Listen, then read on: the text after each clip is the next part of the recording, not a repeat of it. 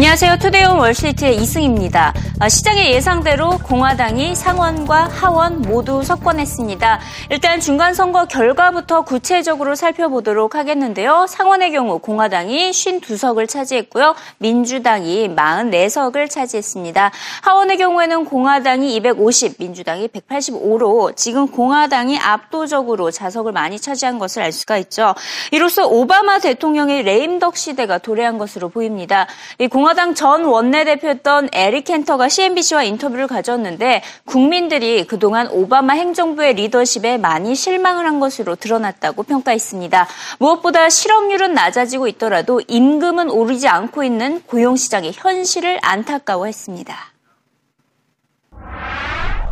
It's the wage issue, right? I mean, this whole concept of why are people upset right now if you've got sort of these signs of growth? They're upset because the real wages really have not started to accelerate the way they ought to. There has been some evidence in the last couple of months that you've seen some wage Little growth, bit. a little bit, which could help spur con- mm-hmm. consumer demand, which could then bring about a more robust economy. So, yes, I think that if you get the middle class feeling a little bit more confident. Does, the, how does the Republican Party react to these polls? Sorry, these uh, results at the polls when it came to the minimum wage?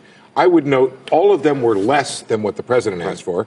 They were all by a state level rather than a federal level. Republicans level. have said states do it. I think the interesting piece is right these state ballot questions, and you may see a lot of initiative on the part of the Democratic Party to say, "Hey, we've got to go put this on the ballot." Now, you've seen Republican senatorial candidates even say it's a state issue.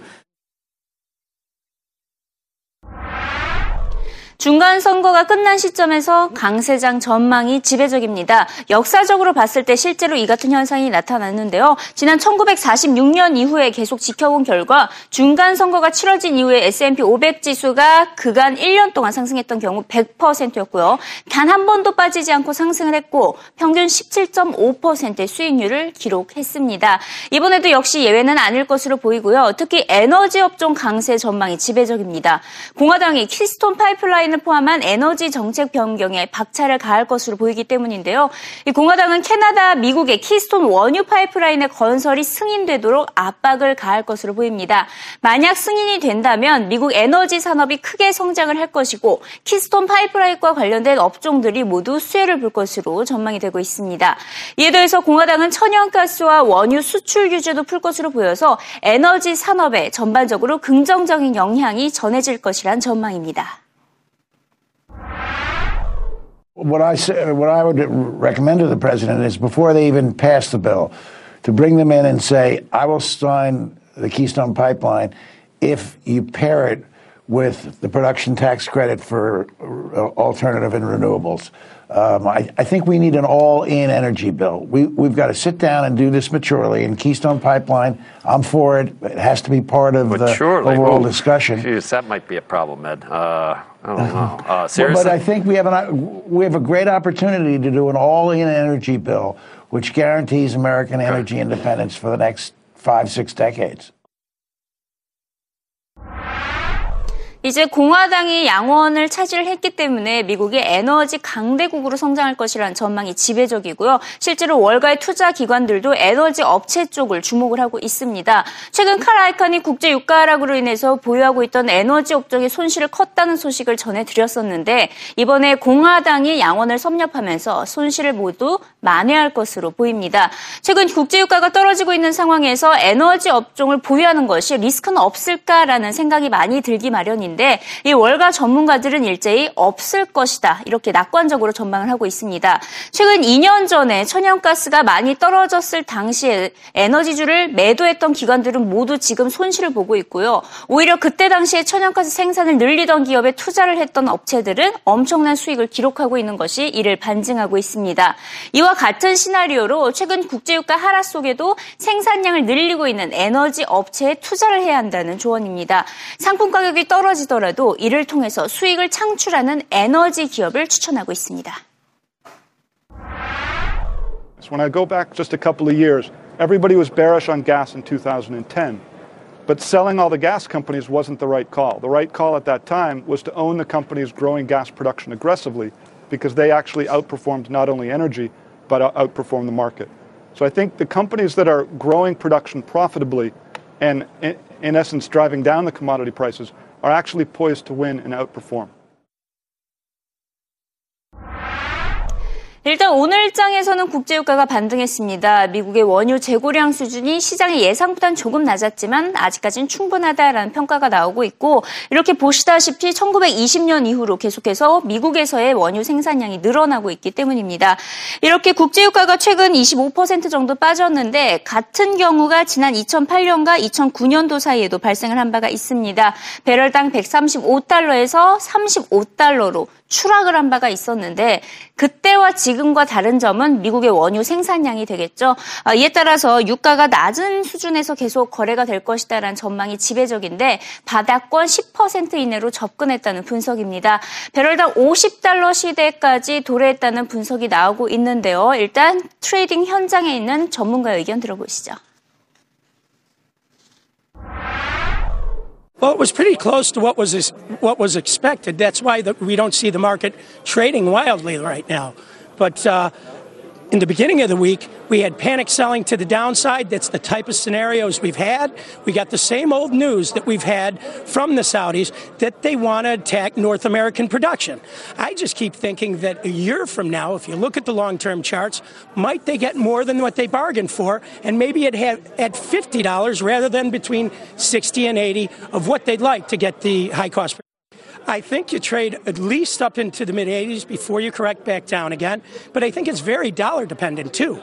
Should we have a really strong dollar, that's when you'll see for the long term we could pull back as far as $50. Well, that's the question too with the dollar index. Real quickly, where do you see it going in the next few months? Looks really strong, so I'd, I'd say it, uh, it looks good to the upside. 네, 보셨다시피 달러와 강세 전망, 유가 하락 전망이지만 어, 장기적으로 봤을 때는 에너지 업종이 가장 큰 수혜를 볼 것이다. 그 이유는 미국이 에너지 강대국이 될 것으로 보이기 때문이다라는 내용이었고요. 자, 이런 가운데 IT 시장의 변화는 어떨까요? IT 분야의 전문가죠. 피터 티엘은 공화당의 당선이 IT 시장에는 큰 호재가 될 것은 없다 이렇게 진단을 했습니다. 양당 모두 IT 분야에 있어서만큼은 중세 시대 수준이다 이렇게 표현을 했는데요. IT 업체들만큼은 정책적 실적 효과를 기대하기보다는 실적 개선과 신제품 개발에 적극적으로 나서야 한다는 진단입니다. I think as far as technology goes, uh, both parties are in the Middle Ages. They don't understand that solar panels don't work at night or that wind doesn't work when the wind doesn't blow. And, uh, and so, uh, and in many ways, from, from the technological perspective, uh, government has become a reactionary force in our society. It, it's basically something that slows down technology, that regulates it, and that stops it, uh, that stops it from happening. Uh, if I was uh, spending too much time in D.C., I would be endlessly frustrated by the gridlock, how nothing ever gets done, how problems are never solved. And, and so I, I, I spend my focus in Silicon Valley, where I think people are, are working on solving real problems and are, are really working on building a better future.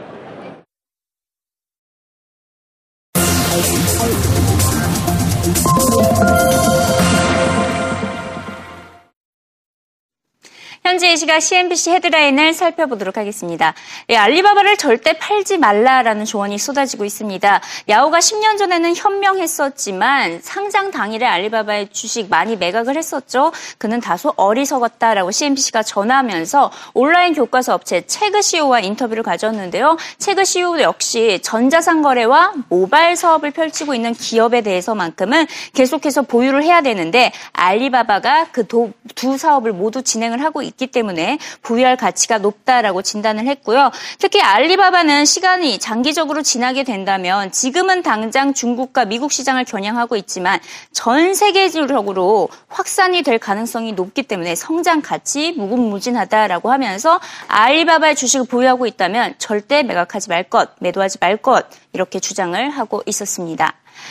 아, 최근 루브라 가치가 많이 폭락을 하고 있는 가운데 러시아 중앙은행이 시장 개입에 나서지 않겠다라는 입장을 밝혔습니다. 환율 방어를 위해서 하루 3억 5천만 달러 이상을 쓰지 않겠다고 밝힌 것인데요. 시장에 개입하지 않고 시장에 맡기겠다라는 의미로 풀이가 되고 있고요. 또 외화를 시장에 풀지 않겠다는 의미로도 해석이 되고 있습니다. 이에 따라 루블화 가치 한도가 더 떨어질 것으로 보이고요. 어, 이번 주 들어서는 1.5% 정도 하락을 한 상태입니다. 자, 이번엔 삼성전자와 관련된 소식이 전해지고 있습니다. 이 삼성전자가 뉴욕의 맨하튼에 사옥을 물색하고 있다는 소식이 전해지고 있네요. 특히 이번 주에 새로 오픈한 어, 월드 트레이드 센터 부지까지 고려를 하고 있다라는 분석이 나오고 있습니다. 삼성은 미국 시장이 빠르게 성장을 따라서 영업을 확대하기 위해 어, 이렇게 맨하튼 지역을 선택하는 것이라고 밝혔지만 어, 월드 트레이드 센터에 들어갈지는 어, 잘 모르겠다 이렇게 아직 공식적인 입장은 밝히지 않고 있다 고 CNBC가 덧붙이고 있습니다.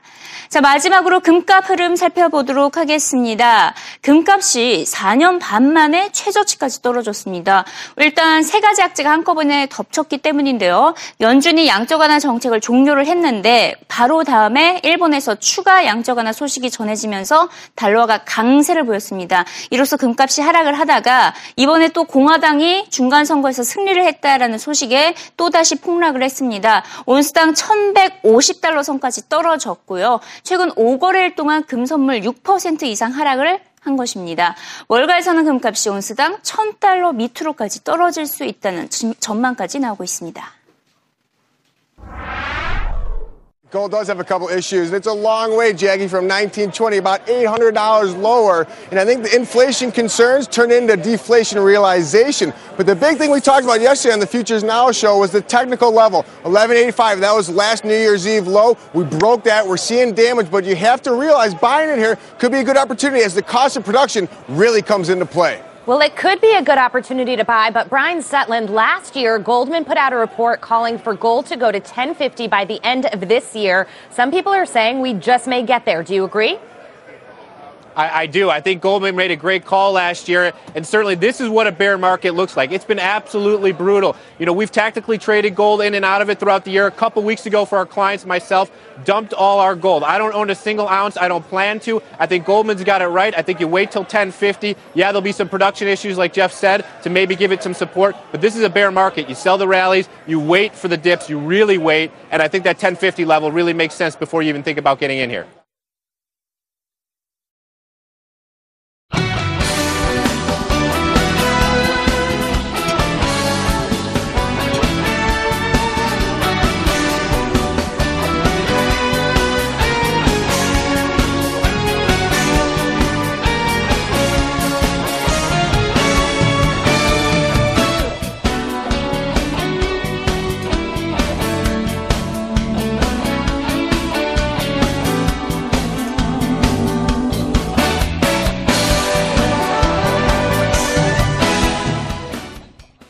네, 이어서 오늘 나온 해외 주요 이 기업 뉴스들도 알아보겠습니다. 먼저 아마존에 관련된 소식이 나와 있는데요. 아마존이 택시를 이용한 택배 서비스를 시험 운용했다고 사내 정통한 이 소식통을 인용해서 월스트리트 저널이 보도했습니다.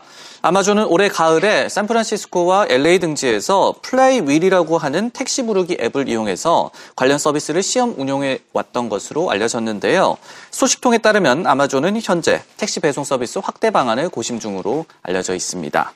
채권왕 빌 그로스 이탈 이후에 세계 최대 채권 펀드 핌코로부터의 자금 이탈이 계속되고 있습니다. 핌코의 Total Return 펀드 10월 순 유출액이 275억 달러로 9월에 235억 달러보다도 더 늘어난 것인데요. 이로써 총 자산 규모가 1,709억 달러에 불과하게 됐습니다. 이는 2014년 한때 2,930억 달러에 비하면은 상당히 좀 줄어든 수치가 계속해서 나오고 있습니다. 도요타가 실적이 좋았습니다. SUV 판매 호조와 엔저 효과에 힘입어서 내년 3월에 끝나는 회계연도 순익 전망치도 역시 기존 1조 7,800억 800억엔에서 2조 엔으로 상향 조정을 했는데요. 도요타는 전체 글로벌 생산량의 40% 정도를 일본에서 생산해서 수출하는 구조입니다. 그렇기 때문에 엔저의 가장 큰 수혜를 받을 기업으로 꼽히고 있는데요. 이번 3분기 순익은 5,391억엔 5조 원을 넘어섰고요. 전년에 4,384억 원에 비해서도 급증한 수치를 나타냈습니다. 마지막 소식입니다. 호주 광산업체 BHP 빌리턴이 미국 정부의 승인을 받지 않고 텍사스산 원유를 수출하기로 계약을 맺었습니다. BHP 빌리턴은요, 5천만 달러 규모 초경질 원유 60만 배럴을 수출하겠다고 발표했는데요. 이는 메이저 원유 기업으로서는 처음 있는 일이 되겠습니다. 업계 관계자의 말에 따르면 미국 상무부가 BHP 빌리턴으로 하여금 독자적으로 원유를 수출하도록 장려해 왔다는 소식을 전하기도 했습니다. 주요 해외 기업 뉴스 살펴봤습니다.